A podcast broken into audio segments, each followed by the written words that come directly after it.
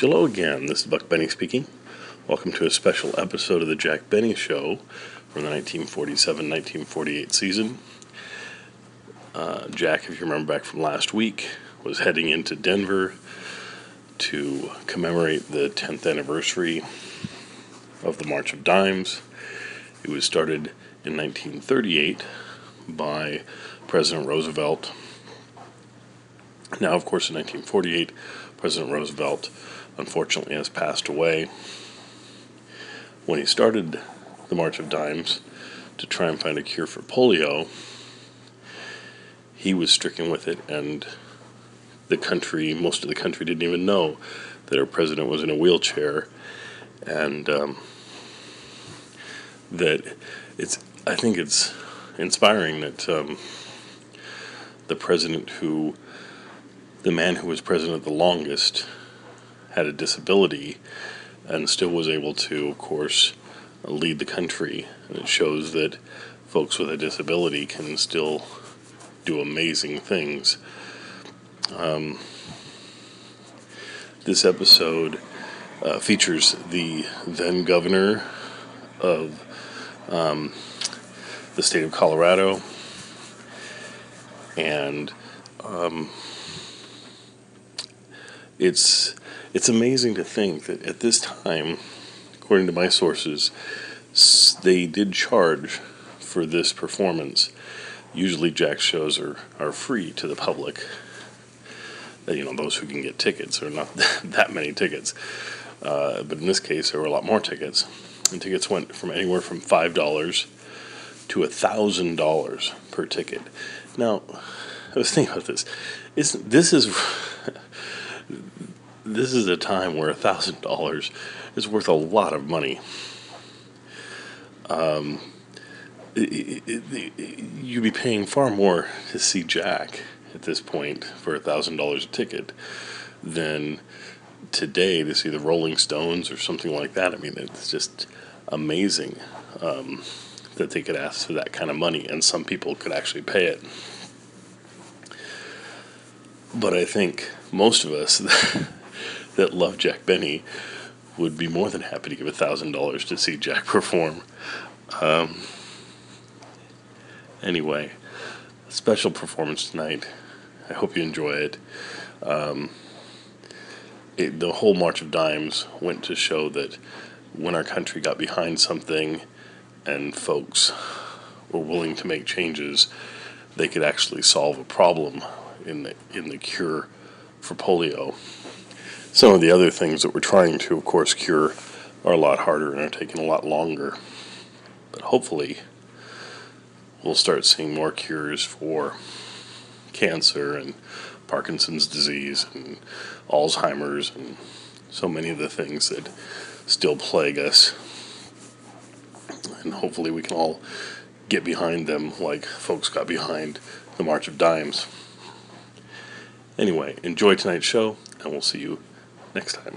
The Jack Benny Program, presented by Lucky Strike. Quality of product is essential to continuing success. At 58, front page news. The Crossley Poll, famous impartial research group, has just finished asking United States government leaf tobacco graders, what cigarette do you smoke? More named Lucky Strike than any other brand. Yes? United States government tobacco experts name Lucky Strike first choice. Lucky Strike, first choice. This same impartial Crossley poll also proves Lucky's first choice with independent tobacco buyers, auctioneers, and warehousemen. And when these tobacco experts choose Lucky's, then you know. LSMFT, LSMFT. Lucky Strike means fine tobacco. And in a cigarette, it's the tobacco that counts. United States government tobacco experts name Lucky Strike first choice. Lucky Strike, first choice. So for your own real, deep-down smoking enjoyment, smoke the smoke tobacco expert smoke, Lucky Strike. So round, so firm, so fully packed, so free and easy on the draw.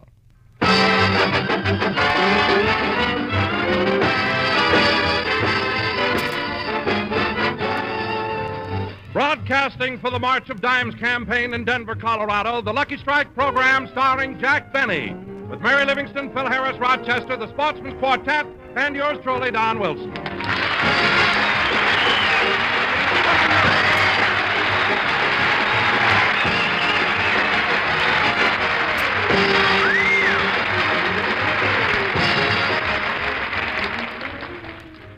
And now, ladies and gentlemen, we bring you the star of our show. A man who is loved and admired by millions. Not only a good fellow, but a great artist. And here I am, Don Wilson.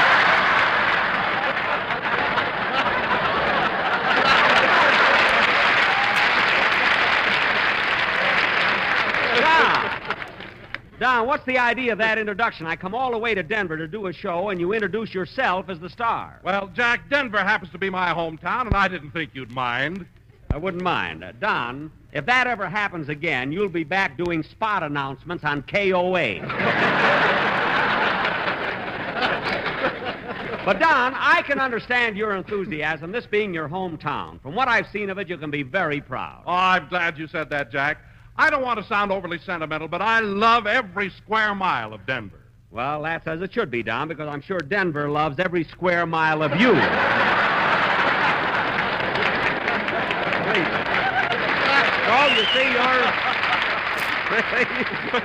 So you're even. Oh, now, there you go again, Jack, making jokes about my size. Now, you may not believe this, but when I was born, I was an incubator baby. Oh, I know, Don. Mayor Newton told me that in your honor, the city still has the incubator. It really has. Really? Gosh, Jack, I didn't know that. I wonder if they'd let me take it back to California with me. I don't think so, Don. They're holding the rodeo in it now. Oh, I don't think they will. Or rodeo, as they call it in Anaheim, Azusa, and Cucamonga. But, Don, isn't it wonderful to be broadcasting here from the city auditorium with an audience of 3,500 people? Yes, Jack, and for the March of Dimes, each of them contributed anywhere from $5 to $1,000 for a ticket to get in. Don, you mean the people paid as much as $1,000 to get in here today? They certainly did. Gosh, if I'd have known that, I'd have raised the price of the popcorn in the lobby. I could have gotten $10 a pop. But anyway, oh, hello, Mary. Hello, Jack.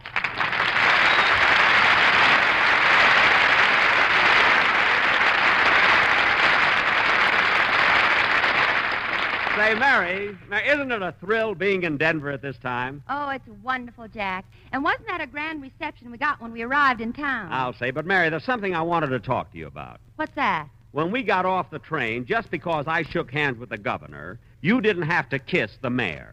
You say? You say hello your way, I'll say hello mine. All right. What's done is done.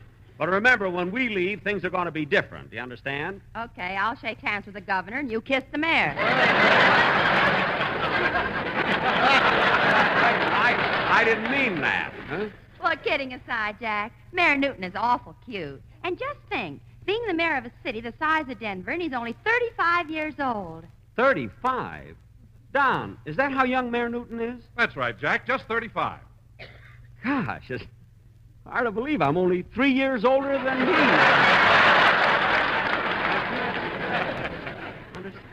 Jack. What? We were talking about the mayor, not the governor. Oh.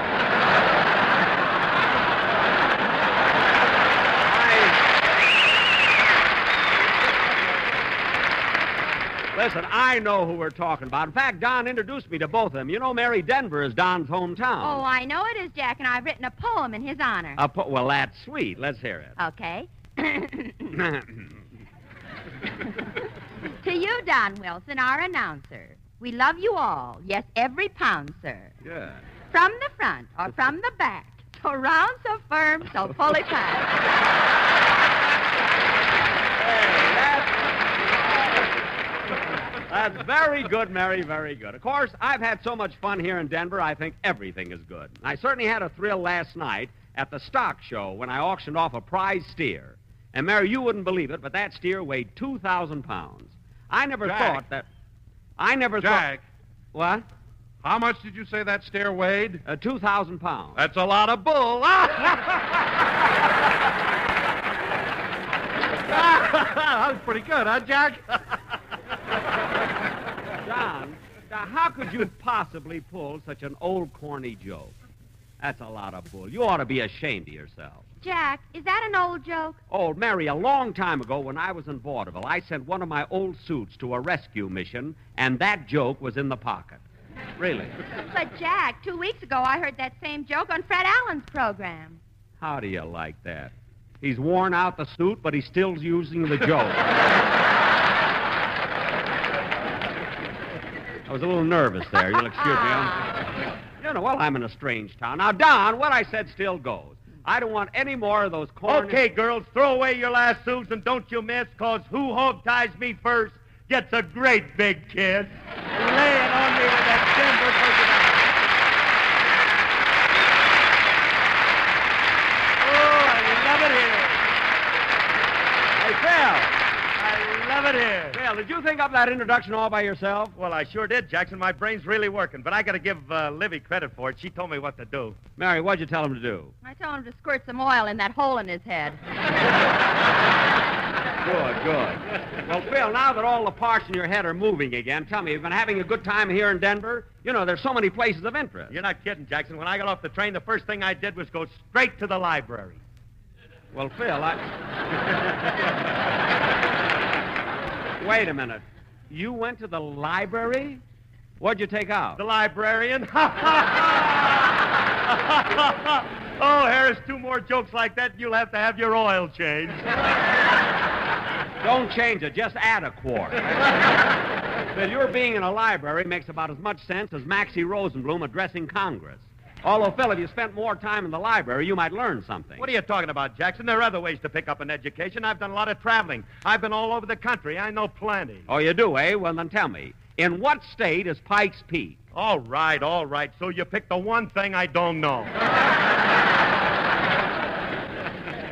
I thought so. Phil, I'll make it simpler. What city is the capital of Colorado? Well, Look.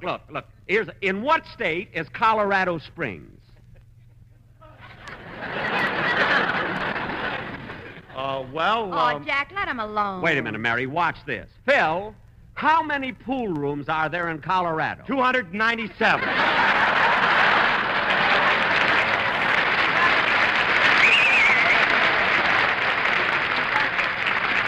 That he knows. Pennsylvania has 492. New York's got 2,053. North Dakota's got 165. West Virginia's got 23. Okay, we believe you. Now listen, Phil, closely, and I'll help you. I asked you what city is the capital of Colorado, and you didn't know. Well, I'll give you a hint. The name of the city starts with a D and ends with an R. Pueblo? Phil, pick up your stick and lead the band, will you? Okay, Jackson, hit it, boy.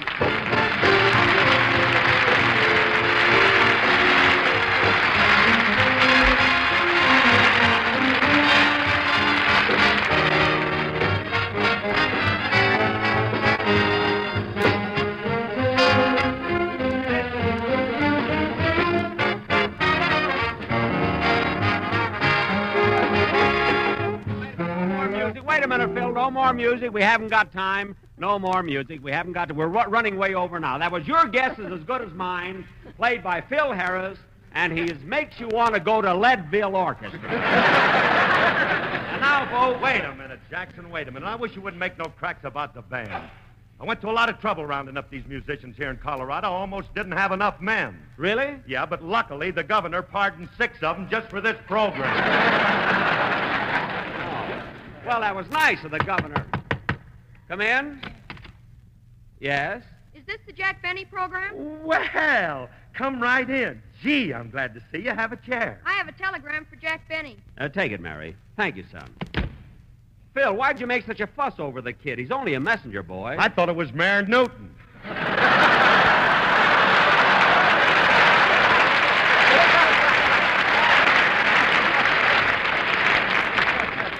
Hey, maybe...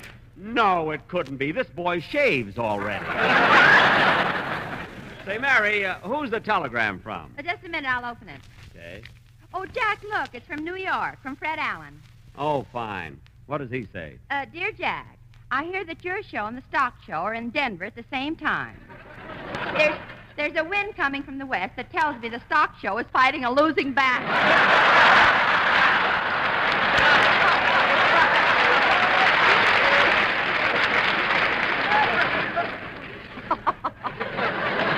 How do you like that? There's a P.S. A P.S. on a telegram? I saw pictures of you in the current issue of Liberty Magazine. To paraphrase Patrick Henry, don't give me liberty, give me death. Thinks he's so smart. Say, Jack, I saw those pictures in Liberty Magazine. I read the article, too. So did I, Jack. You know, I haven't seen it yet. Mary, do I look good in the picture? Oh, Jack, you look wonderful. Thank heaven. And Lady Esther. Now, wait a minute, Mary. You know that... Come on, Jackson. Come on. Let's hurry up and finish this clam bake. I want to leave for home as soon as this show's over. Why, Phil, what's the big hurry? Are you kidding? While I'm here in Denver, Robert Taylor's going to be a guest star on my program back in Hollywood. Just think of it. Robert Taylor with Alice. Why, Phil, don't tell me you're jealous. Certainly I'm jealous. Robert Taylor's a big, husky guy with dimples in his cheeks, beautiful wavy hair, and a gorgeous smile. He's almost as pretty as I am. What? And if he can sing That's What I Like About the South, I'm dead. Oh, Phil, I wouldn't worry about Robert Taylor. He's a dope. He doesn't even know that Pueblo is the capital of Colorado. Well, if he thinks I'm going to tell him, he's crazy. Certainly. So believe me, Phil, you have nothing... Hey, what's that? Hello, partner. Yippee!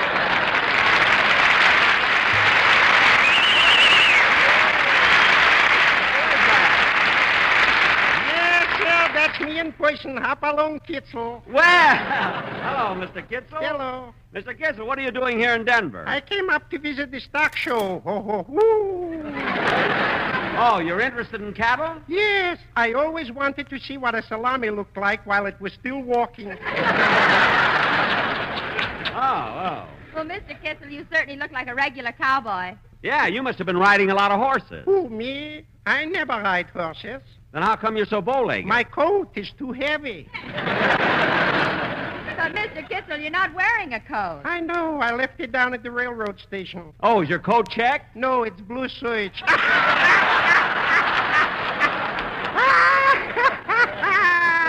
Oh, Mr. Bennett, that's a joke I heard on the radio program. I know.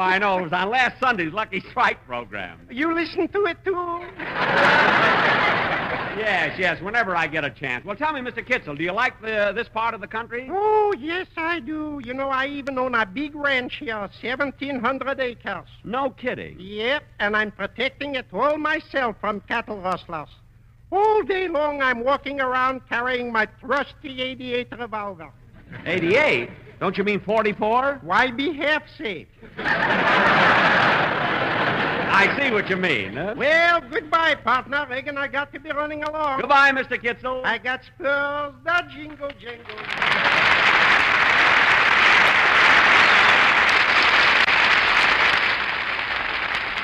You know, that Mr. Kitzel has a good time every place he goes. Hey, Jackson, where's Dennis? Ain't it time for the kid to do his song? Phil, if you'd come to rehearsal, you'd know that Dennis couldn't be here. He had a bad cold for 2 weeks, and his doctor wouldn't let him travel. Gee, I wish he could have been here. He'd have gotten a big kick when I auctioned off that steer at the stock show last night. You should have seen it, too, Phil. That steer weighed 2,000 pounds. That's a lot of bull. Now cut that out! I bawled Don out for using that same old corny gag, and I don't want to hear it again. All right, Jackson, all right. Don't bawl me out. I'm worried about Alice and Robert Taylor. That's why I'm so cognasticated. Phil, there's no such word as cognasticated. What's the difference? I pronounced it right. Oh, go sit down. Say, Don, if Dennis isn't here, what are we going to do about a song? I've got that all fixed up, Jack. That's why I brought the quartet. They prepared a beautiful vocal number. Oh, yes, the Sportsman. Fellas, do you really think it fits the occasion? Good. Let's hear it.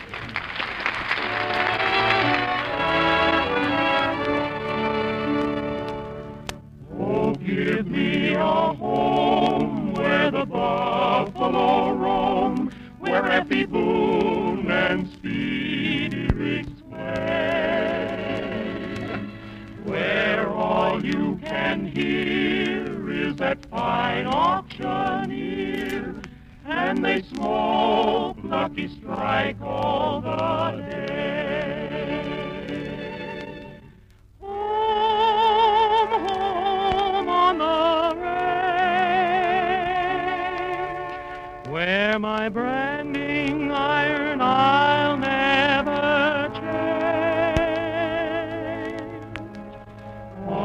steer you will see an LSMFT. That's the brand that they smoke on the range. LSMFT. Where quality of product is essential to continuing success.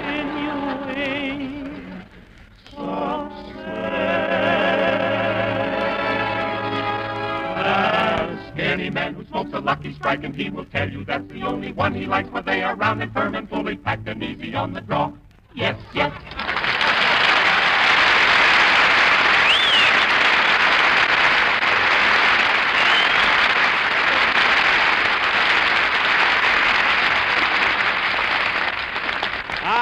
Was very good, Don, very good. I didn't expect the boys to go into a commercial, but I forgive them from the bottom of my bread and butter.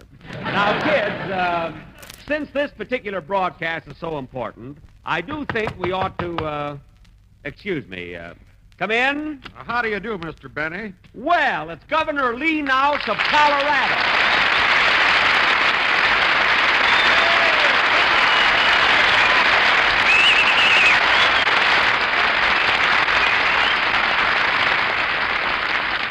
Well, Governor, it certainly is an honor having you drop in on us. Well, thank you, Jack.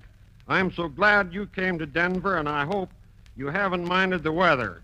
It practically changes from one hour to the next. I know what you mean, Governor. Yesterday I saw a girl walking down the street wearing a bare midriff and snowshoes. Oh, by the way, Governor, you remember Mary. You met her at the station. Oh, yes. How are you, Mary? Oh, hello, Governor. Do you mind if I ask you a personal question? Oh, not at all. Well, I've seen several pictures of you, and in each one you were wearing a bow tie. And I noticed that you have on a bow tie again today. Do you always wear one? Yes, it facilitates matters when I appear before the state legislature. The bow tie? Yes. Once you get them swooning, and the rest is easy. Oh, yeah.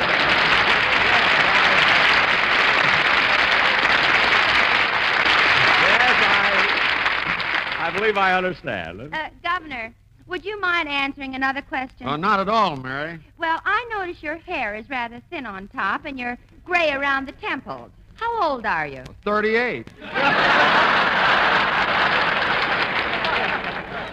38? But, Governor, I'm 38. I thought we looked about the same age.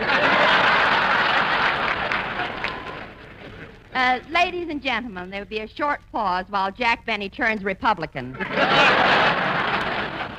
Mary, please. Hey, Jackson. Hey, introduce me. Oh, yes, yes. Governor Nouse, this is Phil Harris. Hello, Mr. Harris.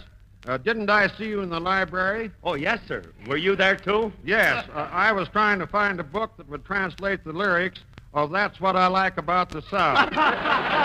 Hey, that governor's a sharpie, isn't he? Yeah, you're not...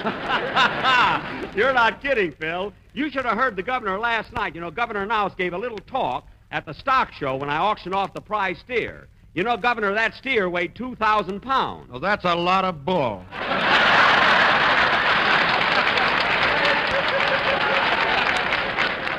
Hey, did you hear that joke, kid? What a sense of humor. Mary, he's the governor. What a terrific gag. Oh, Jack, I shouldn't have pulled such a corny joke. Corny? Governor, it was sensational. It was not only clever, but it had just the right touch of subtlety. Now, tell me, Governor, have you ever thought of doing any writing? No, Jack, I haven't. You see, the affairs of state keep me quite busy. Most of my writing is confined to official correspondence and personal letters. Oh. Which reminds me. You didn't answer a letter I sent you 2 years ago. Yeah, it's funny. I should remember receiving a letter from you. What was in it? I mean, how did it go? It started out, I can't stand Jack Benny because... Oh, the contest! Oh, the contest, of course. Oh, the contest. Well, I'm sorry that you didn't win the prize. Oh, that's all right, Jack. Because of that letter, I was elected governor of Colorado.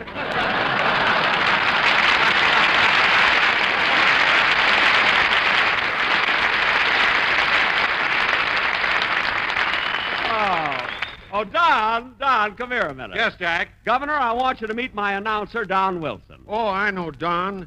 He's one of our native tons. Oh, Governor, Governor, just a minute, Governor. Look at the script. That's son. Look at Wilson, and that's ton. Oh, I get it. Hello, Don. Well, hello, Governor. Well, Governor, I'm awfully happy you dropped in. If there's anything you want me to do while I'm in Denver, just mention it.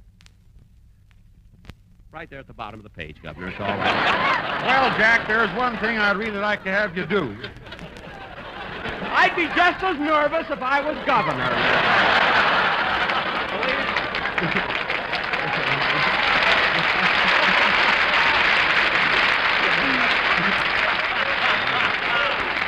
What would you like me to do, Governor? Now, please play your violin. What? Governor, you asked Jack to play his violin in front of all these people? Yes. Aren't you interested in being reelected? Mary. Hmm? Well, maybe you're right, Mary, but seriously, Jack, before I go, the citizens of Colorado would like to give you this citation as a token of their gratitude. It says, in appreciation to Jack Benny for coming to Denver and launching the 1948 March of Dimes campaign. His presence has brought sunshine and joy to stricken faces, and he has accelerated the giving of many thousands of dollars in the never-ending fight against infantile paralysis. And Jack, it gave me great personal pleasure to place my signature and the state seal on this citation. Well, thank you, Governor. Thank you very, very much. Thank you.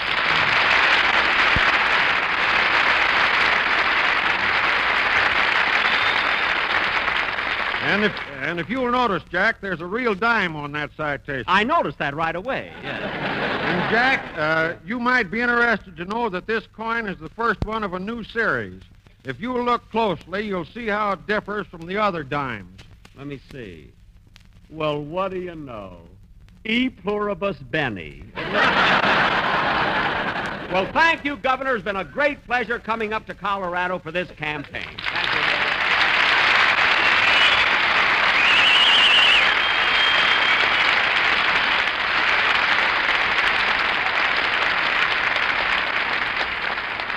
Say, Don. Yes, Jack. I want to tell you I really got a thrill meeting the governor, and I don't blame you for being proud of this wonderful state. This trip has been one of the most... Oh, there's the telephone. I'll get it. Hello? Hello, Mr. Benny. This is Rochester.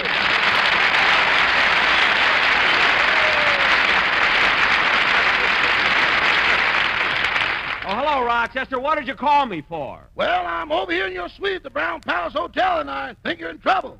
Why? What happened? The manager dropped in. The manager of the hotel? Uh-huh, and he got a little upset when he found you rented out your other twin bed. Oh. And he got kind of aggravated when he found you were doing laundry in the bathroom. Gee. And then he got awful red in the face when he saw the slot machines you put in the hall. God. And when he found out you opened a coffee shop in the broom closet, he went all to pieces.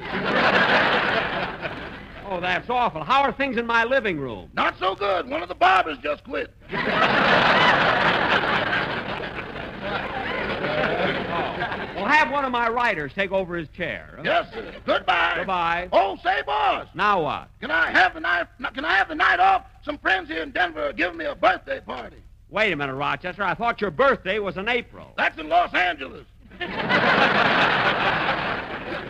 Oh. In Chicago, my birthday's in June. I see, but your real birthday is today. Yes, sir. How old are you? 38.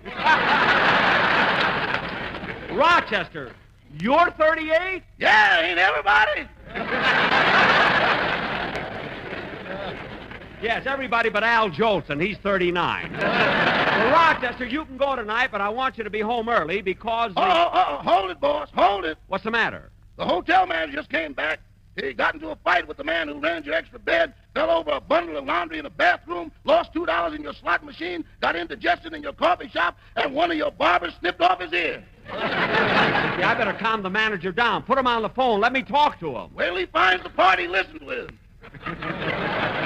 Oh, well, never mind. I'll talk to him later. Goodbye. Goodbye. I better get to the hotel right away and straighten things out.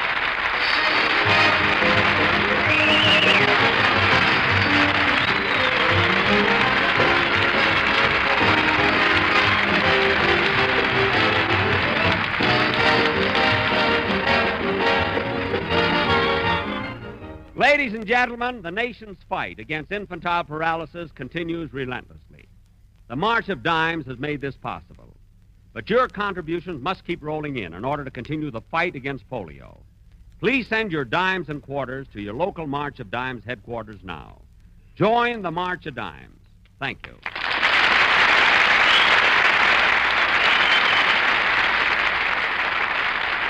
Jack, we'll be back in just a minute. But first, here's Basil Risdale with Front Page News. United States government tobacco experts name Lucky Strike first choice. Lucky Strike first choice. In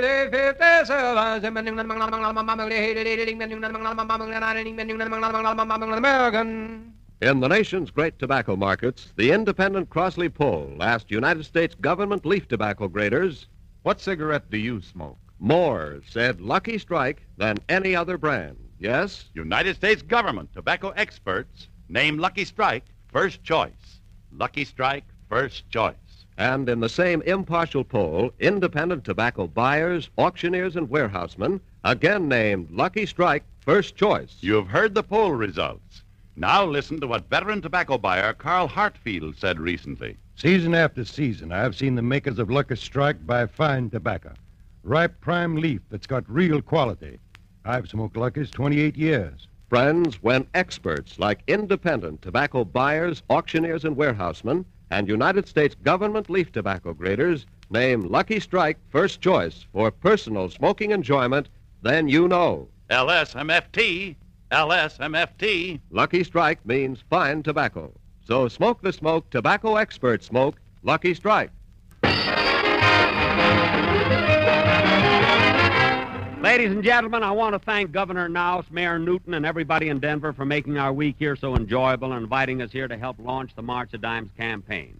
They've done a wonderful job here in Denver. Tomorrow night, we'll be saying hello to all my friends in Pueblo, Colorado, to continue this worthy cause. Good night, everybody.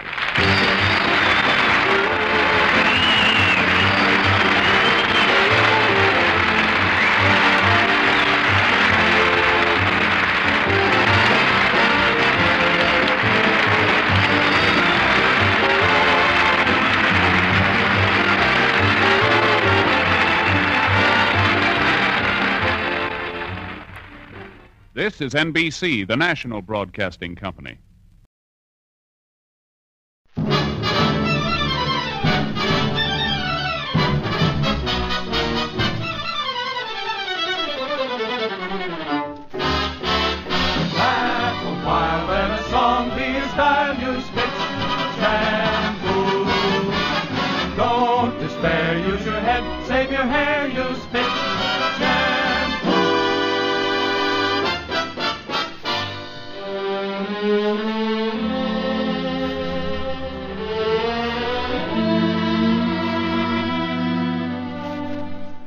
Girls, you know about the new look in fashion.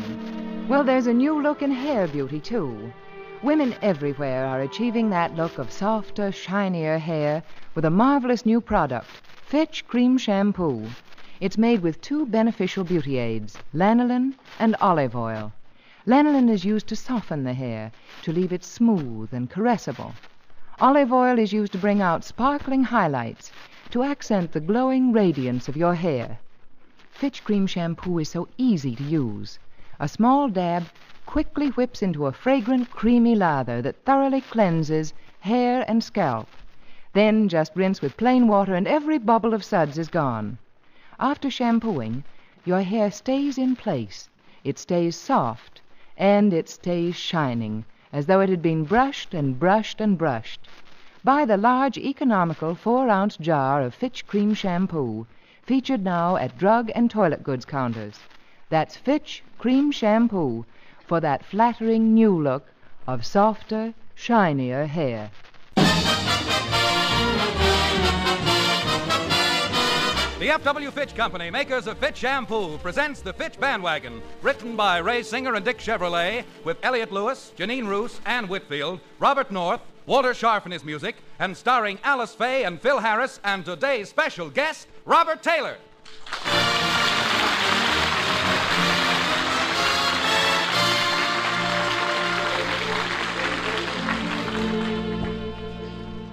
This week, Phil is in Denver with Jack Benny, where they're doing a show for the March of Dimes. Alice had to find somebody to replace Phil on the Fitch program.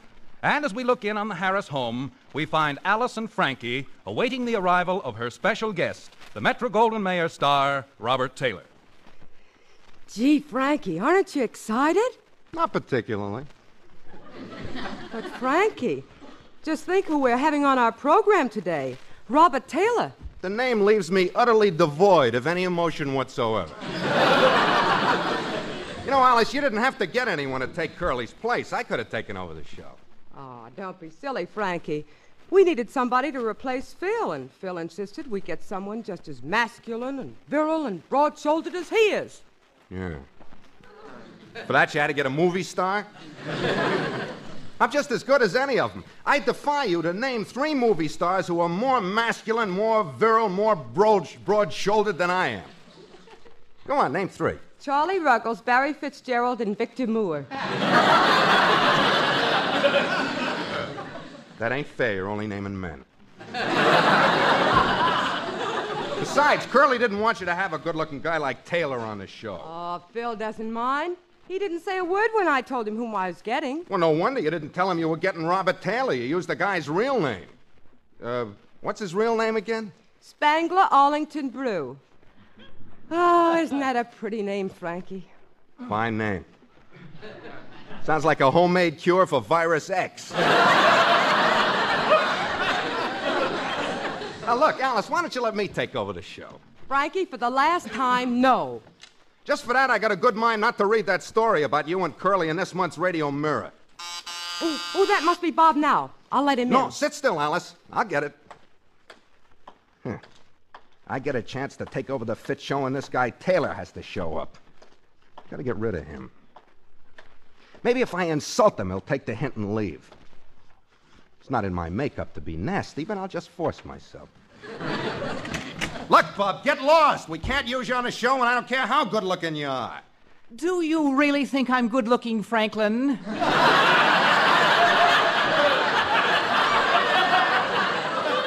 Oh, it's you, Willie. What do you want? I'm here to see Alice. Where is she? Frankie, is that... Oh, hello, William. Good morning, Alice, dear. I came over to go to the rehearsal with you. Why do you want to go to rehearsal, William? Well, I feel that with Philip gone, this is my opportunity to offer a few suggestions that would improve the program. Like what? Well, for one thing, I feel that we should raise the level of the orchestral selections. Instead of the usual loud, brassy numbers, I'd like to hear something more in the nature of the classical chamber music, such as a sonata, a concerto, or perhaps a fugue. Well, la-di-da!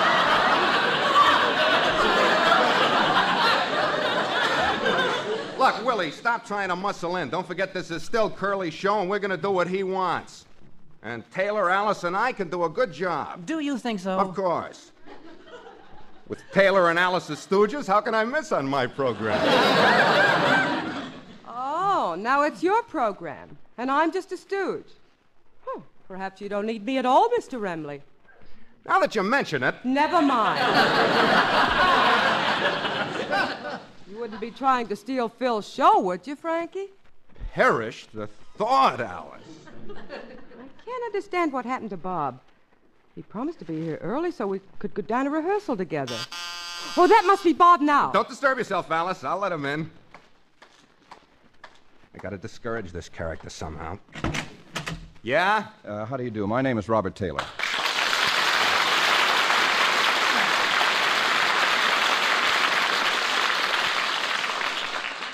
What was that name again, Bob? I said I'm Robert Taylor. So? So nothing. That's the way I feel about it. Look, mister, I have an appointment. Is this Alice Faye's house? Alice Faye? Yeah. Oh, you must have the wrong address. This is the La Brea Tar Pits. Oh, well, I'm sorry. I'll leave, and you can crawl back into your pit, old man. Frankie, who is it? Is there... Oh, hello, Bob. Hello, Alice. I'm sorry I'm late. Oh, that's all right, Bob. Come on in. I had a little trouble with this gentleman here. Oh, gee, I hope Frankie wasn't rude. Oh, forget it, Alice. Everyone has trouble with help nowadays. Help? Help! What's the matter? You drowning or something? You got a lot of nerve mistaking me for a servant. Apparently you don't know who I am. Well, who are you? My name happens to be Frank Remley. So? Oh, it's awfully nice of you to come over and help us out, Bob. It's a pleasure, Alice. So this is Robert Taylor, huh? That's right, Frankie. Isn't he handsome? I've seen better. Frankie, what's wrong with you? Are you jealous of Bob? Me jealous of him? Huh? Why should I be? I don't know. I thought perhaps you were jealous of his looks. After all, you must admit he's very good looking. Oh, I don't know. I think Curly's much prettier.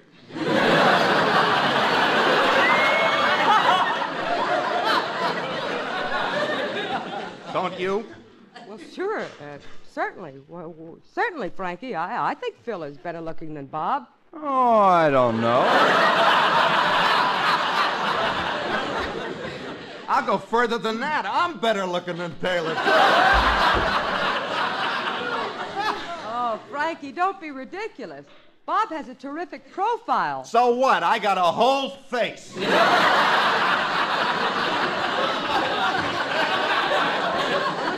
We'd better get down to rehearsal. The band will be waiting for us. Well, before we leave, Alice, I'd like to see the script. You see, I haven't done much radio lately, and I'm kind of nervous about doing the show. Oh, well, we can't use a nervous performer. You ought to rest. Why don't you go home and lie down for a couple of weeks? Bob, an actor like yourself has nothing to worry about. I saw your latest MGM picture, The High Wall. You did a wonderful job. If you can do it in pictures, you can do it in radio. Now, if you'll excuse me, I'll get the scripts, and I also want to tell the children we're leaving. Oh, by the way, Alice, I've never met your children. Like to. Where are they? Oh, Phyllis and Alice are in the playroom with William. I'll call them. Children! Children, come in here a minute. Radio's an awful strain, Mr. Taylor. Look what it did to Benny and Bergen. They lost all their hair. Frankie, will you please be quiet? Did you call us, Mommy? Yes, children. I want you to meet Mr. Taylor. Hello. Say, they're cute kids, Alice. What's your name, honey, and how old are you? I'm Phyllis, and I'm 4. Uh-huh. I'm Alice, and I'm 6. And you, Sonny, what's your name, and how old are you? I'm William, and I'm 25.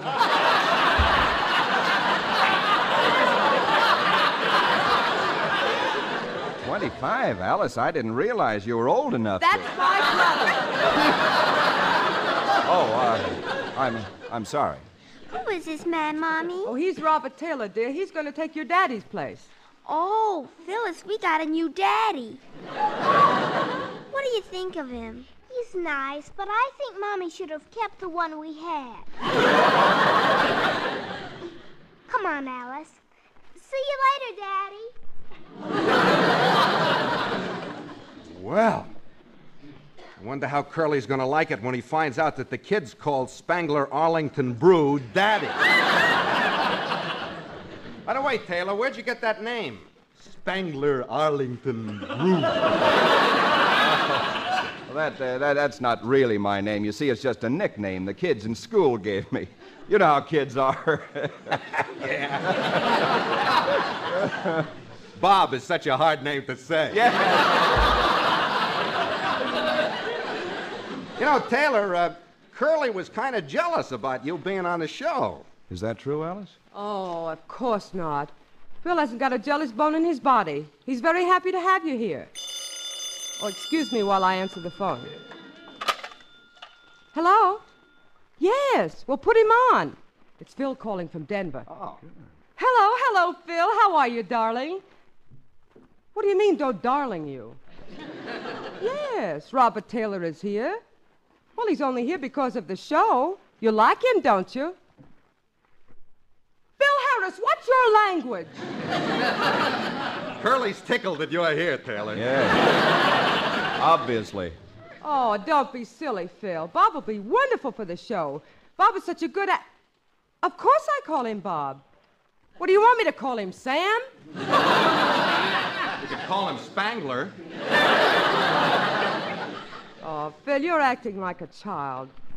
Bob is just here to help you out, and you're being ridiculous. All right, goodbye. Oh, Why does Phil have to be like that? He seemed kind of mad at my being here, didn't he, Alice? Yeah, but don't let that bother you, Sam. I mean, Bob. I'll go get the script for you, and you can look it over, hmm? Yeah. Oh, Phil. Why did you have to hang up mad? It's so silly of you to think that I'd even look at another man. You know how I feel about you, as far as I'm concerned. You're the top.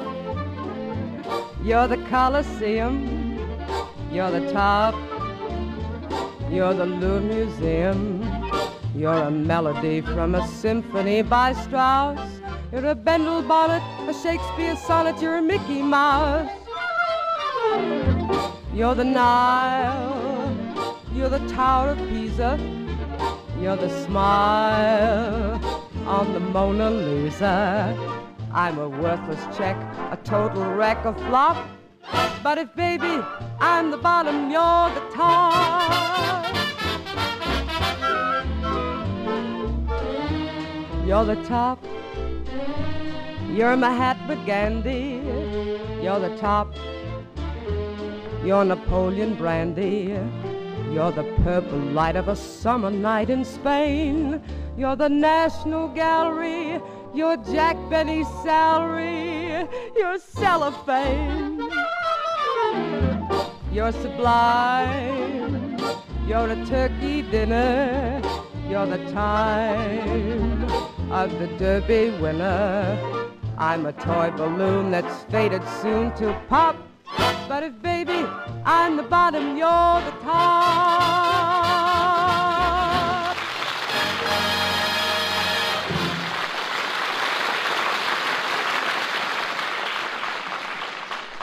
I take my word for it, Taylor. Radio is a very tough racket.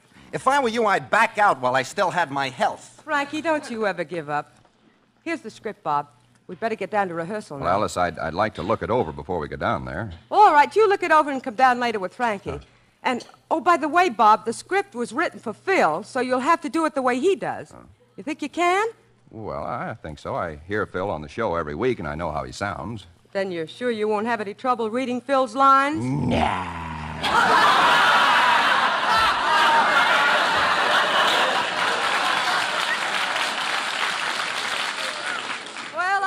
NBC with William. See you later, boys. Yeah, I'll be there, Alice.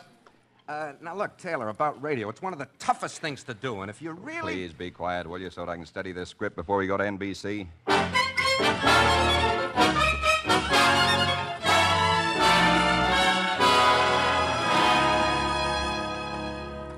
Well, here we are at NBC, Taylor. Before we go in, you sure you want to go through with us? Sure, I'm sure.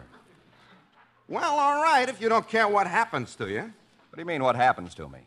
I don't want to worry you, but...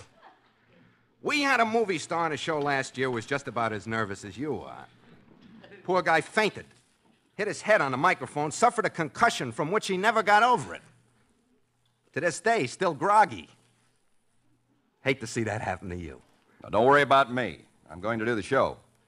All right, have it your way. Let him call you punch-drunk Taylor. Cut it out, will you? Where do we go to get into the rehearsal? Now, right through this door where the cop is. Hiya, Jim. Oh, it's you, Mr. Remley. Yeah, go right in. Hey, you! Oh, me? Yeah. You can't go in unless you belong on one of the shows. Oh, I am on one of the shows. I'm with Mr. Remley here. Oh, Mr. Remley. You know this man? Yeah, he's... Don't you recognize him? No. In that case, I never saw him before. Remley, tell him who I am. Yeah, who is he? He's some guy named Spangler Arlington Brew. He's been following me all morning for my autograph. Maybe you ought to run him in, Jim. Keep him out of trouble. Oh, wait a minute. I'm Robert Taylor. Oh, Robert Taylor, huh? Can you prove it? Well, of course I can. Here's my driver's license. My name's right on it. It says... Well, what does it say? Spangler Arlington Brew. But I tell you, officer, my name is Robert Taylor. Don't believe him, Jim. Look at that picture on his license. Don't look a bit like him. The face on the picture's full of lines. That's my thumbprint. Doesn't look like his thumb, either. Jim, if I were you, I'd run a... Oh, there you are. I came out to look for you. What took you so long, Bob? Oh, do you know this man, Miss Faye? Why, of course I do. He's Robert Taylor. You mean he's Robert Taylor? The guy who's married to Barbara Stanwyck? That's right. Gee. Miss Stanwyck is one of my favorite movie stars. Oh, I think she's a wonderful actress. Mm-hmm. So do I. I think she's pretty. So do I. I think she's the prettiest girl that's ever been in pictures. Oh, I don't know. Come on, Bob. The band's waiting to rehearse with you. Come on, Frankie. I'm not going in. Oh, now what's the matter now, Frank? I made up my mind. There ain't no room on this show for both Taylor and me, so you'll have to choose between us. Who do you want, Robert Taylor or Frankie Remley? Robert Taylor. Let me put it this way. Would you rather have a radio performer or a picture star? A picture star. Hey, wait a minute, I got one way left.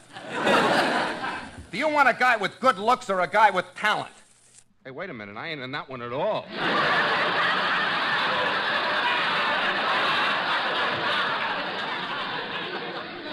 All this fuss about my being on the show, I didn't want to cause any trouble. Well, what did you expect? You might have known Curly'd be jealous of Alice being here with you. And your wife is probably jealous of your being here with Alice. My wife is not jealous. She doesn't mind my being here with Alice at all. Barbara and I are very happily married. You are, huh? Yeah. Must be something we can do about that. Excuse me, I got to make a very important phone call. It's my duty to call the wife and tell her what her husband's up to. Even if he ain't up to what I'm going to tell her he's up to. What did he say, Alice? Oh, ignore Frankie. He's always mumbling to himself. Here's our studio. Let's go in. Well, there's the band. Now, Bob, you're taking Phil's place, so you'd better quiet the band down so we can get started. Yeah, okay. Gentlemen. Gentlemen. Please, gentlemen. Oh. You'll never do it that way, Bob. Let me show you how. All right, fellas, hold it. Hold it. Hold it when I holler. Hold it.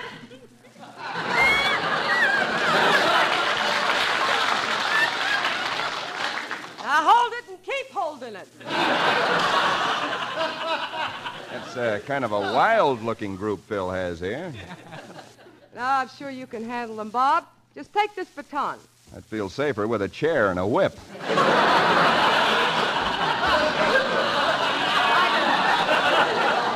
I'd better introduce you first. Fellas, I want you to meet somebody. This is Artie. Put down that racing form and pay attention. All right, Hey, Phil, you look much better with your hair bleached. I'm not feeling my hair ain't bleached. That's the trouble with you. You're so interested in that racing form, you never look up long enough to see who's leading the band. That ain't so. I've been with this band for 20 years, and I always pay attention. All right. I want you to meet your new leader, Robert Taylor. Robert Taylor? What happened to Paul Whiteman?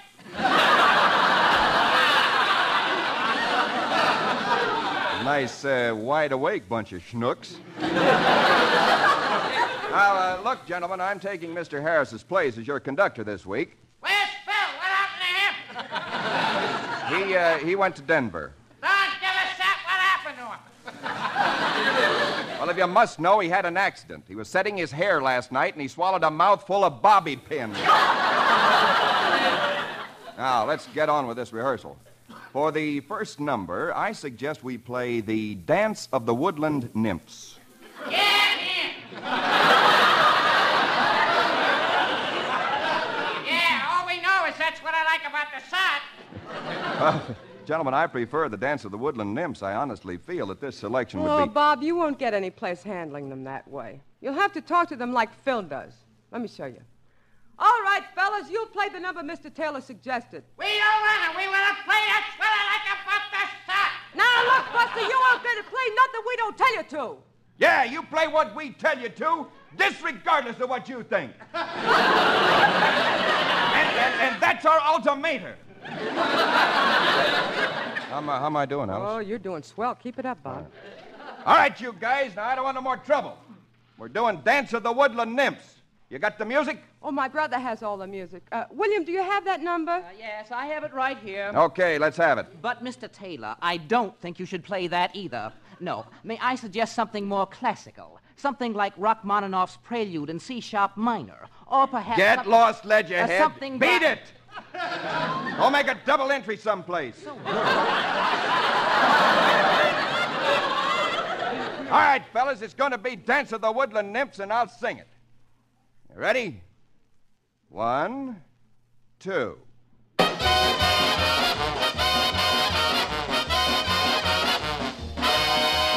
Come with me to Alabama, come and see my dear old mammy. She's frying eggs and boiling hammy, and that's what I like about this. Wait a minute. Hold it! Hold it! Hold it when I holler, hold it! Now hold it and keep holding it. That Dance of the Woodland Nymphs? Bob, it's no use. That's all they'll play, so you'll have to sing it. But Alice, I can't do that. Oh, it's not hard, Bob. Just do it the way Phil does it. Look, I'll show you. All right, fellas, take it from me. 1, 2.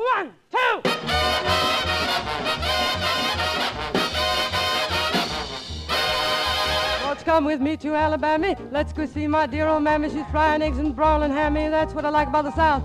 There you can make no mistakey, where the snoods are never shaky. Ought to taste that layer cakey, that's what I like about the South.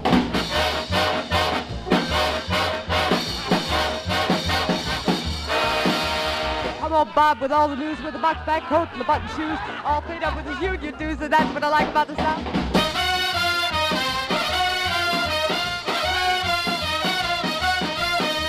Tell you about a place called Duadiddy. Ain't no town and it ain't no city, it's all for small, but over a pretty one.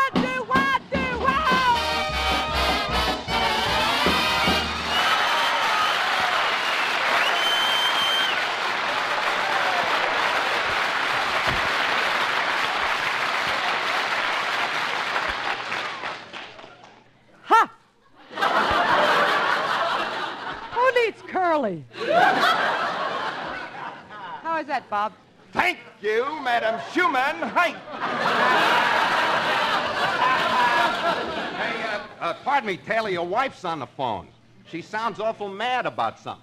Mad? Mm-hmm. Nonsense. Barbara never gets mad, Frankie. She's the sweetest girl in the world. Here, let me have that phone. Mm-hmm. Hello, Barbara. Anything wrong, honey? Yes, I'm rehearsing with Alice Faye.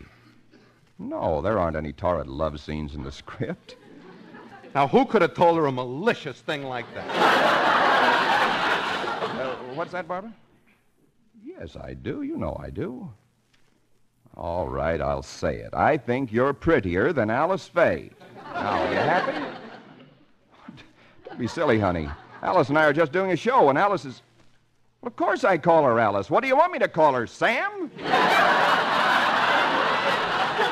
Now, you listen to me, Barbara. I'm going to do this show, and I don't care if...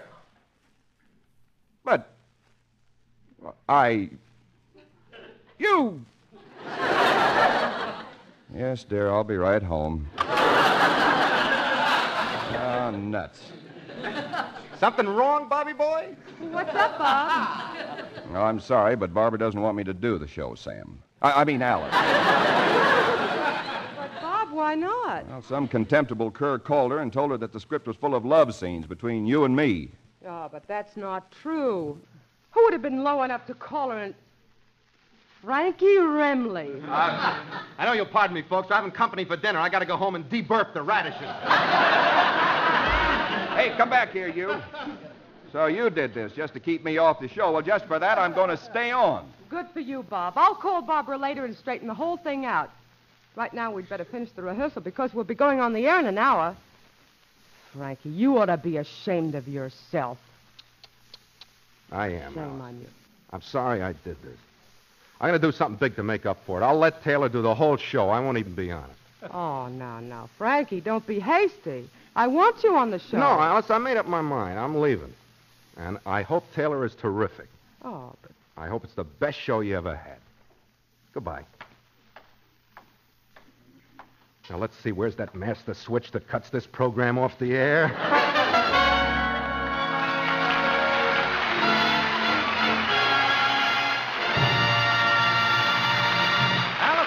back in just a moment. Is your shampoo doing right by you? Yes, is your shampoo doing right by you? Well, my shampoo lathers all right, but it just doesn't remove my dandruff.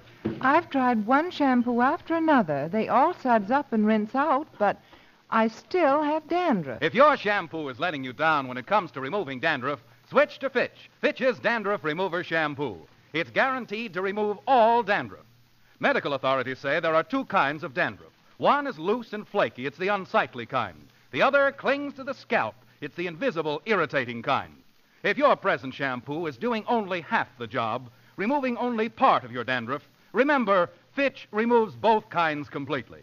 So be free of unsightly dandruff. Be free of invisible, irritating dandruff. Yes, be free of all embarrassing dandruff. Fitch is the only shampoo whose guarantee to remove dandruff with first application is backed by one of the world's largest insurance firms. So switch to Fitch. At barber and beauty shops, ask for Fitch's Dandruff Remover Shampoo, or buy the large 16-ounce bottle featured now at drug counters. Fitch shampoo does right by you.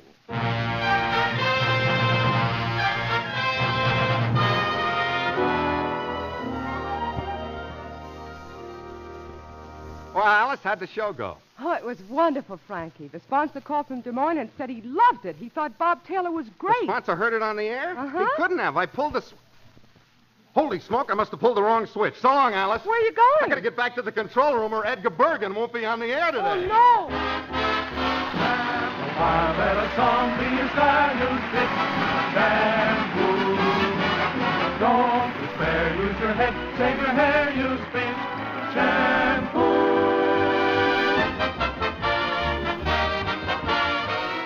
Girls, for softer, shinier hair, use Fitch's new cream shampoo.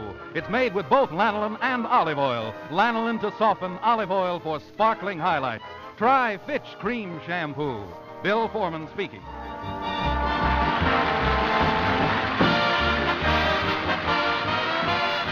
This is NBC, the National Broadcasting Company.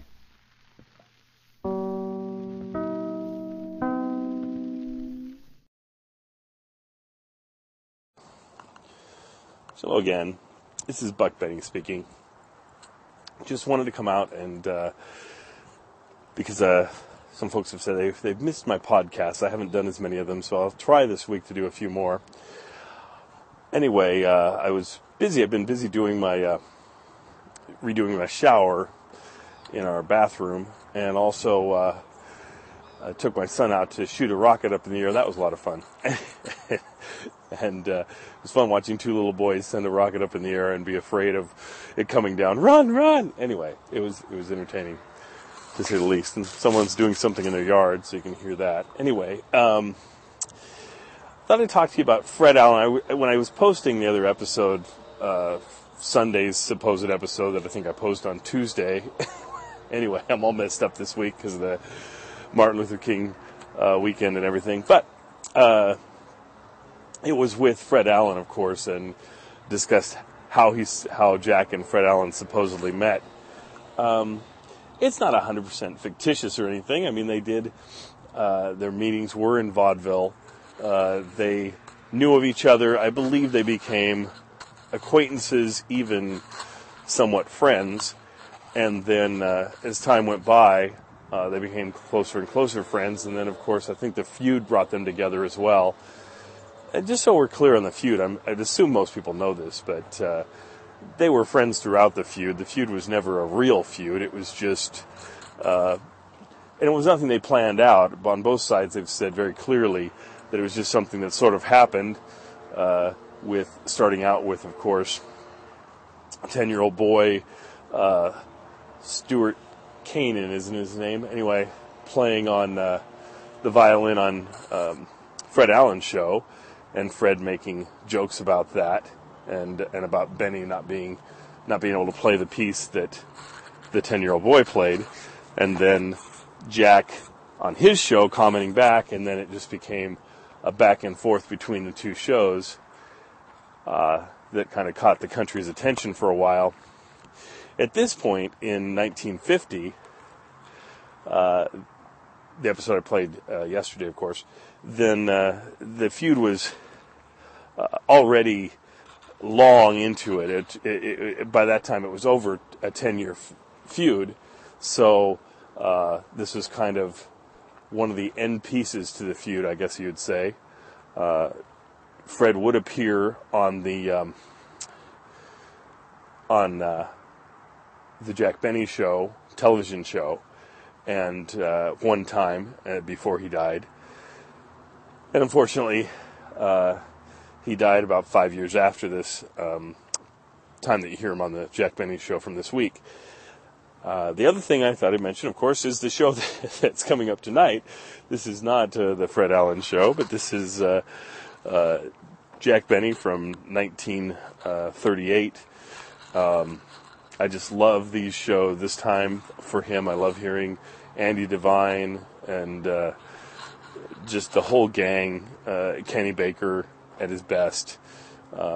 Truly a wonderful golden time for the Jack Benny cast. So I hope you continue to enjoy these early shows pre-Dennis Day that we play every Tuesday. Tonight happens to be Wednesday, but anyway, we'll get back on schedule.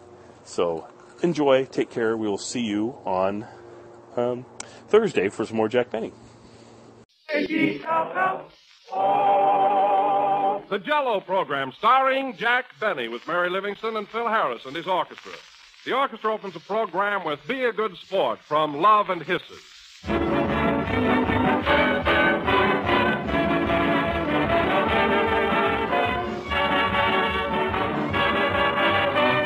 One of our listeners from Boston writes, when I'm dining out in a restaurant and I see the word Jello on the menu, I feel just as if I'd met an old friend. Well, you have, because like an old friend, you can always depend on genuine Jello. It will be tempting and delicious wherever you have it. For there is only one Jello, and the name Jello is a trademark, the property of General Foods. That's the reason we always emphasize the point of your asking for Jello by name, whenever and wherever you order it, whether it's from your grocer or in a restaurant. Restaurants serving real Jello can now display an autographed picture of Jack Benny. Look for his picture as your assurance that they serve genuine Jello. So, if you want to enjoy Jell-O's delicious extra-rich fruit flavor, Jell-O's satisfying fresh fruit goodness, always insist by name on the one and only genuine Jell-O.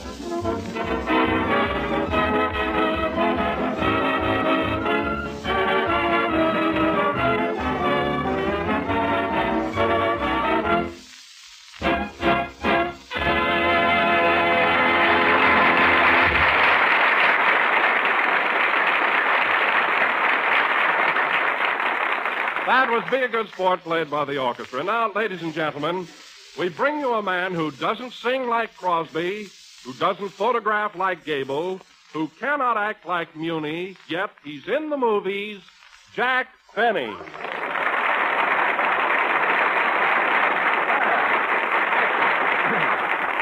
Thank you very much. Hello again, this is Jack Benny talking. And Don, you kind of floored me with that introduction. Of course I'm in the movies. I may not sing like Crosby or act like Paul Muni, but I do photograph well, and you know it. Now, that isn't just what I said, Jack. I merely said that you don't photograph as well as Gable. Now, wait a minute, Don. That might be a debatable point. After all, it is a matter of opinion. You have your side of it, and the rest of us have mine. I'm afraid you don't grasp my thought, Jack. Now, I don't mean that you're hideous or anything like that. Well, that's doggone sweet of you. What I'm trying to say, Jack, is that Gable is a rugged, muscular, outdoor type of man. You know, he goes in for sports like hunting and fishing. Well, what do you think I do? I spent the whole morning reading Field and Stream. And for your information, Don, I sleep without pajamas winter and summer. Go on, you're kidding. Oh, I am, eh? Say, Phil. Yes, Jack? You stayed overnight at my house lots of times. I sleep without pajamas, don't I? Yeah, but you got sleeves in the blankets.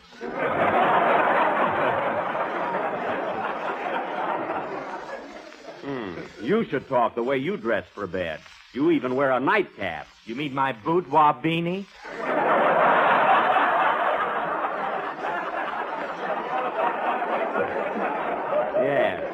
Any man that'll wear a nightcap... Well, I have to protect my hair. Oh. I can't put it in a drawer and go to bed like you do. Now, that's silly, because I never wore a toupee in my life. What was that on your head in your last picture? Spinach? Yes. Well, it sure had a nice wave in it. Anyway, who started all this talk about my locks and how I photograph and Gable and everything, eh? Well, Jack, I read in the paper just yesterday that you're going to start your new picture pretty soon. Oh, that how you happen to bring it up there? Well, yes, I am, Don, and I want to tell you, fellas, it's going to be a swell picture right up my alley. They've already sent me a script, and I'm going to... Hello, Jack. Hello, Mary. They've already sent me a script, and I'm going to... Hello, Don. How goes it? Swell. Hello, Mary. They've already sent me a script, and I'm going to... Hiya, Phil. Hiya, Mary. Glad to see you. They've already... Please, Mary. They've already sent me a script, and you know, fellas, I do feel that this time they've really caught the true Benny. Well, Jack, I thought your last picture captured your personality very nicely. Well, Don, not completely. It did have the outer me. You know, a surface portrayal. But in this new picture, you're going to see the inner me. You know, deep down inside. Gee, I can hardly wait till it's released. Me too. I'd like to see what your liver looks like. Well, that's not what I meant at all. Well, tell me, Jack, what kind of a part are you going to play? What characters? Well, Don, it's something very human. Something that everybody understands. And still... Did Kenny get here yet? No. And still, it has its humor and deep quality. I feel that at last... That guy never gets here on time. Mary, I'm talking. Oh, then I don't blame him. Anyway, fellas, in this new picture, I play the part of a kleptomaniac. A kleptomaniac? Yeah, you know, one of those fellas who imagines he's sick all the time, you know. You know, a fellow that's always taking pills. Why, that's hypochondriac. A kleptomaniac is a thief. Well, anyway, I play the part of a big word.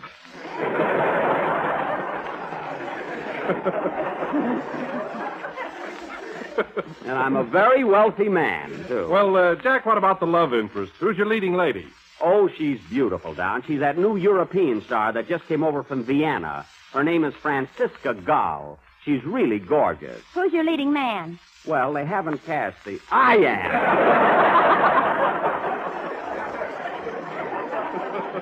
am. Who's your leading man? Which reminds me, Mary, just before you came in, Don insinuated that I don't photograph like Gable. Why, that's silly. You got him beat a mile. Certainly. And listen, Don. Say, wait a minute. Do you mean Clark Gable? Yes. Oh, then forget it. Don't worry, I'll do all right romantically. You know, fellas...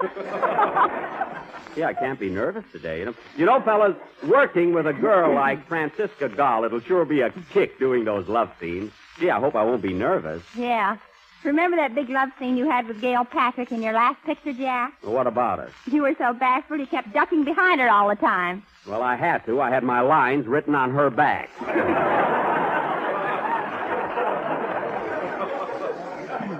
And believe me, I'll learn my part thoroughly next time. You know, Jack, I'm awfully sorry you're going to make this new picture. I wish it wasn't ready yet. Why, Mary? Well, I've got the most wonderful idea for a love story, and it just fits you to a T. Oh, it does, eh? Your idea? Well, I don't want to hear it. Oh, give the kid a chance. What's it all about, Mary? Well, the scene is a desert island in the South Seas, and Jack is alone on this island with Carol Lombard. Oh, with Carol Lombard. Say, that's a swell idea. What happened? Well, when the picture opens, Carol is seen swimming away from the island, and Jack is shouting to her. Oh, she leaves me right at the start of the picture. Yes. That's a fine story. Don't complain. I had Garbo there, and she swam away, too. Oh. Say, the women take to me like a duck to water. Is there more to it? Yes. Now, here you are, all alone on this desert island. Yes. And you don't know what to do. Mm-hmm. So you start carving your initials in a palm tree, which later turns out to be a baboon. A baboon? This is the beginning of a beautiful friendship.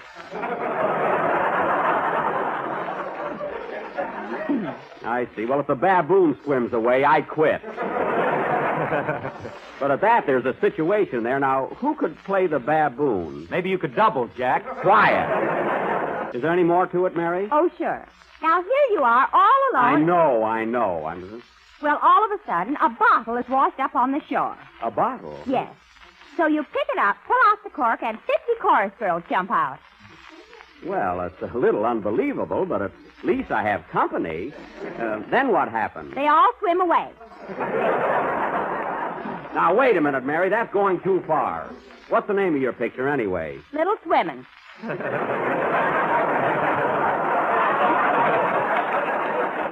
Well, that fits, but I'm not interested in it, so let's change the subject. Oh, Phil? Yeah? Are your boys ready for the next number? No, they all swam away. Oh, they did, eh? Well, make them come back. Can't do it, pal. They caught up with the chorus girls. Oh, well, here I go, too. Splash, splash, dunk. I'm swimming now, folks. I'm swimming.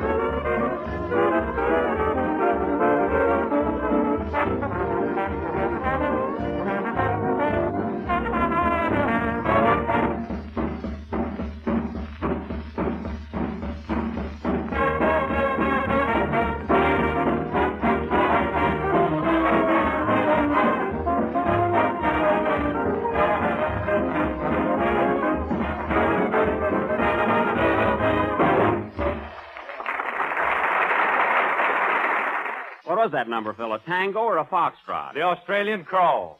Oh, we're quite aquatic tonight, aren't we? Huh? Yes, and ladies and gentlemen, if you wish to enter this water carnival, swim to your nearest grocer, ring yourself out and say, "Give me a package of Jello. Gurgle, gurgle." Well, boy meets gurgle. Isn't that beautiful? That was very clever, Don, and certainly apropos. Now, where were we here? So here you are, all alone on this desert island. Mary, I'm not going to be on that desert island because I'm not going to play the part. Get Phil Harris to play it. Oh, no, I want the girls to swim away.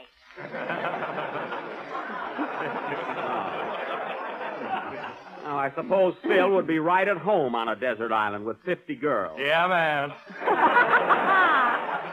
Well, you play it then. Oh, hello, Kenny. Hello, Jack. I hope you weren't worrying about me. Oh, no. Where were you? I was down in a drugstore eating.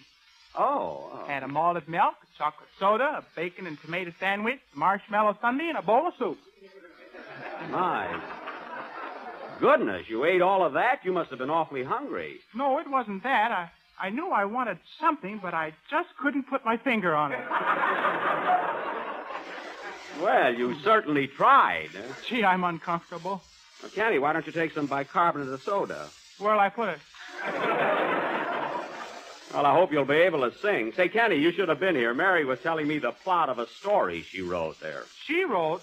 Say, I helped write that. Oh, so you helped Mary with it, huh? He did not. All he thought of was the island. I put the water around it.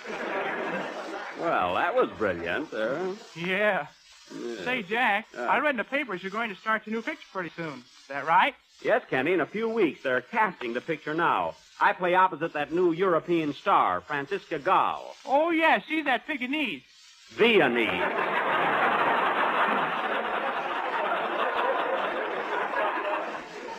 Pekinese. And she's beautiful, too. You know, she's from Vienna. Vienna? Yeah. Gee, that's a coincidence. Now, what's the coincidence? You're from Waukegan. That's Waukegan with a W.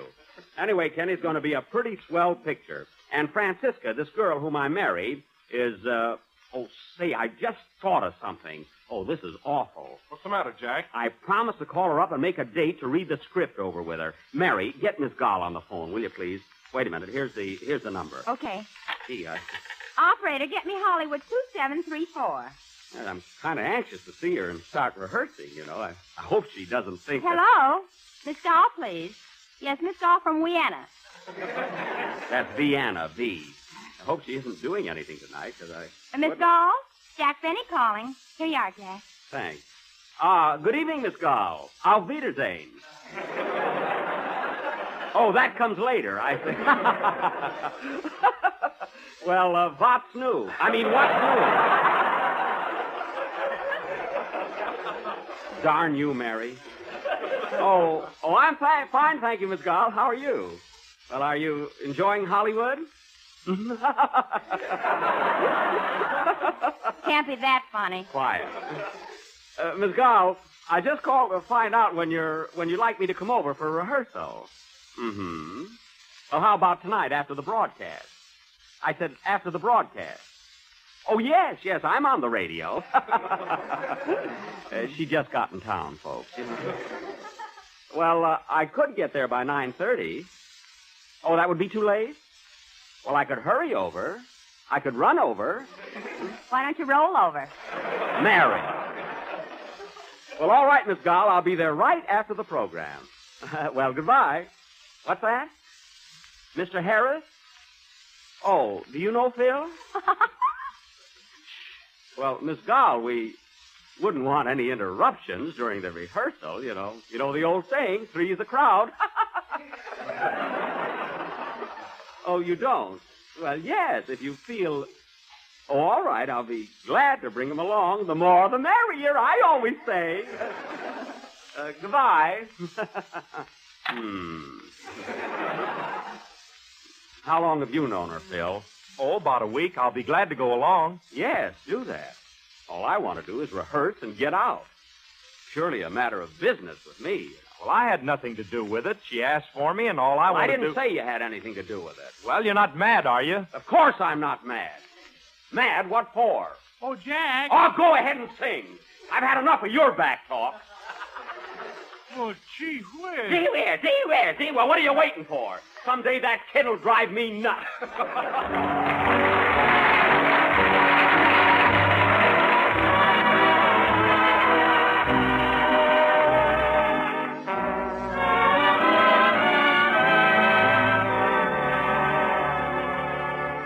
Nothing seemed to matter anymore.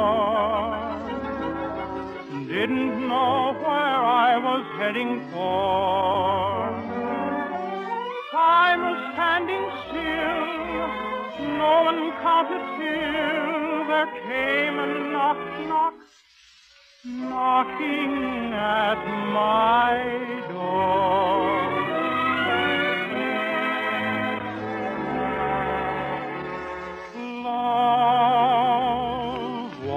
Right in and drove the shadows away.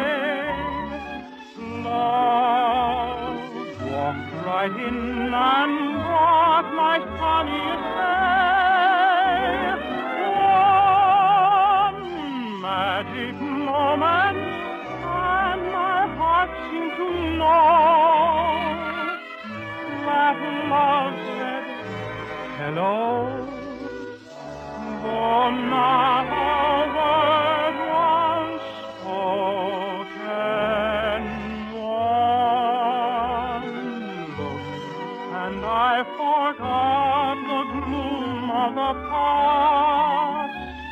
One look, and I have found my future at last. Oh, then and there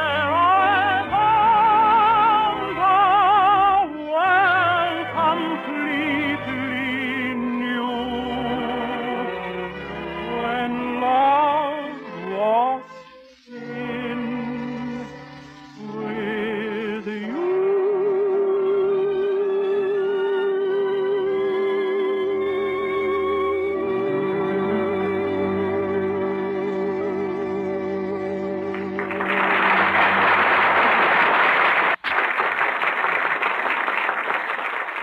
There was Love Walked In from Golwyn Folly, sung by Kenny Baker, and was very good. And now, folks... What are you mad at, Jack? I'm not mad. When I have to rehearse with my leading lady, I don't see why the whole world has to tag along. Phil's the one that's going. I'm not. You can bet your Aunt Susie you're not. You got an Aunt Susie. What are you picking on him for? I'm the guy you're mad at. I'm not mad at anybody, so let's drop it. And now, folks... If my cast will calm down... Calm down from where? Cut out that Dutch comedy, Mary. Tonight, ladies and gentlemen, for our feature attraction, we are going to present a play of newspaper life, a stirring, fast-moving drama of the press entitled Behind the Front Page, or Scoop Benny's Scoop. I will play the part of Scoop Benny, editor-in-chief of the New York Daily Bulletin, a fearless journalist and the sworn enemy of gangland. The rest of my cast will be reporters. The opening scene is the editorial office of the Daily Bulletin, New York City. Curtain. Music.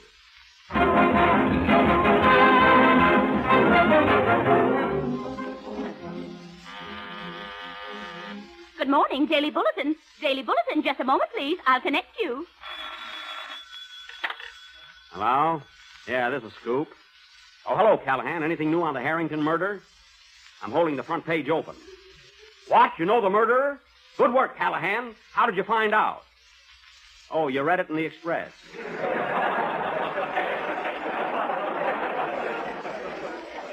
Callahan, you're fired. This paper's got the worst bunch of reporters in New York City. What's the matter, Snoop? That's Scoop. Callahan found out who murdered Harrington, the banker. He read it in the Express. Well, who killed Harrington? Oh, gone. I forgot to ask him. Here's 3 cents. Go out and buy an Express. It's a nickel now. Well, let it go.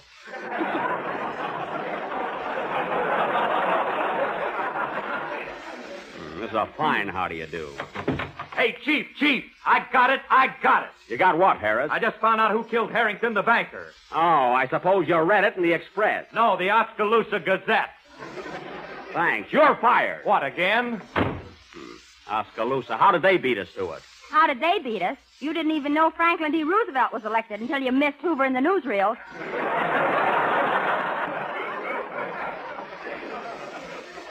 Boy, you should talk after that assignment you were on today. I sent you down to the boat to interview Robert Taylor, and what happened? You didn't even get a story. Well, he didn't know any. I don't believe it after the way he's been traveling. You're fired, too. Oh, shut up. What? Hey, Scoop. I got it. Got what, Baker? I found out who killed Harrington, the banker. Oh, where did you read it? In the Woman's Home Companion. That's ridiculous. It couldn't have been there. It was, too, right next to a recipe for angel cake. Well, how do they find the murderer? You take 2 cups of flour and a white of an egg... Get out of here!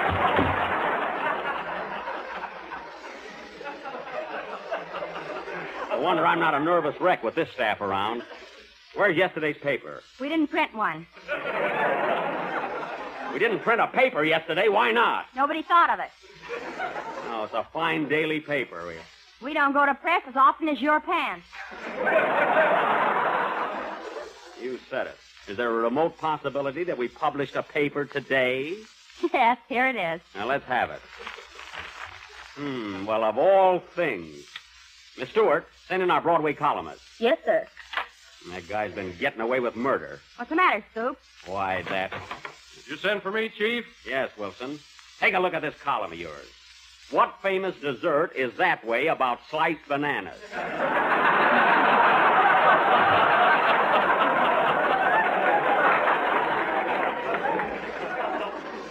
That's fine. Well, what's wrong with that? And look at this. There's no truth to the report that strawberry, raspberry, cherry, orange, lemon, and lime have pith. That's fine news. Why, Chief, people will eat that up. They'll eat what? That's what I want to know. Oh, darn it, I left out Jello. Well, put it in right away and use those big red letters. Gotcha, Chief. Say, Livy. Yes, Coop? I was just thinking. I don't care who confessed to the Harrington murder. The guy behind that killing was none other than Nails Mulligan. Nails Mulligan? Yes, and I'm going to print that. You better lay off, Nails. You've been riding him a lot lately. Yeah, and I'm going to ride him right out of town, the rat. Come in. Hey, Chief, I got it. You got what? The measles. Run for your life.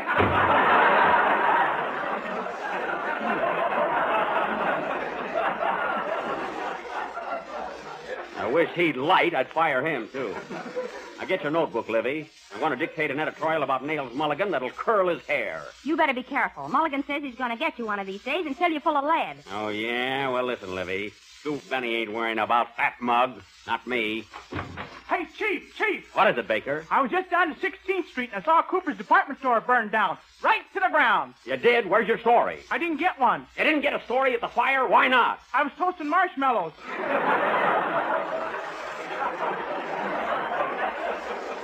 Baker, that's the last straw. You're fired. Okay, see you tomorrow, Chief. Darn it, nobody believes me. Say, Scoop. What? Are you going to run that editorial about Nails Mulligan in tonight's edition? Yes, I am, and I'd like to see his face when he reads it. The skunk. We can't say skunk, folks. Well, I'd be on my guard if I were you. Ah, forget it. Hey, Chief, here's a package just came for you by special messenger. Looks important. Let's have it. Don't open it, Scoop. Why not? Maybe it's a bomb. Sure, it might be from Nails Mulligan. Yeah, I better not touch it. Let somebody else do it. Where's that guy I hired last week to open packages? He opened one. Oh. Well, when he comes down, fire him. Hey, wait a minute. You hear anything? Listen. I do. It's ticking. Then it is a bomb. I better throw it out. Don't do that. It's valuable evidence. Valuable evidence.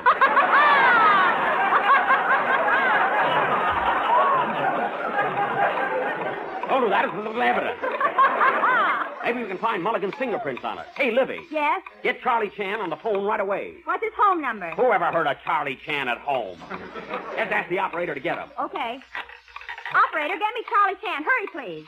What? You don't know where he is, Scoop. Then try Charlie Chan at the opera. I know he was there. Get me Charlie Chan at the opera.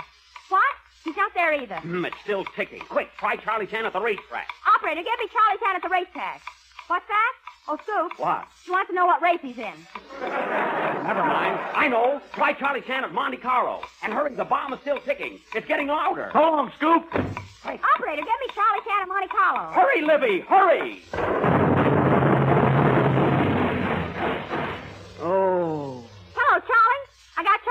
Scoop, here he is. That's fine. Ask him how I can get off of this chandelier.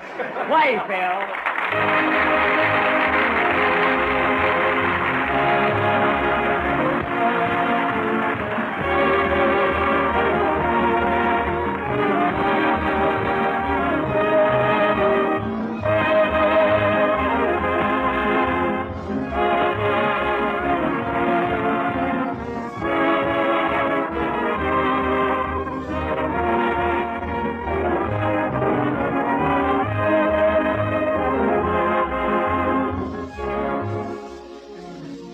Here's one of the family's favorite desserts, made a new and delicious way.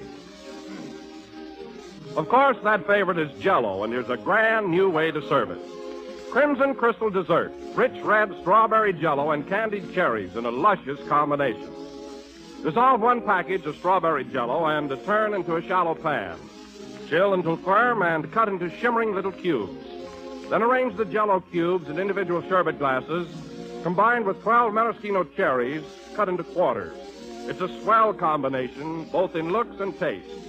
Strawberry Jello has a lovely, glowing crimson color and a flavor that takes you back to last summer's ripe red strawberries. For Jello brings you delicious, extra-rich fruit flavor that cannot be topped. So ask your grocer for genuine Jello and try this luscious new dessert.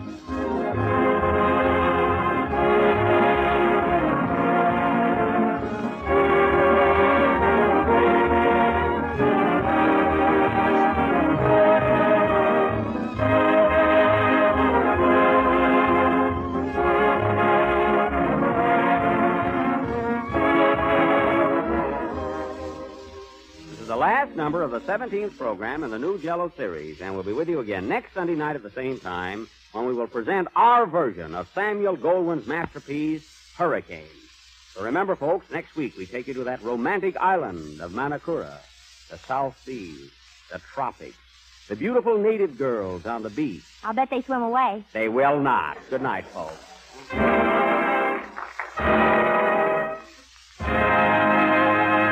J-E-L-L-O.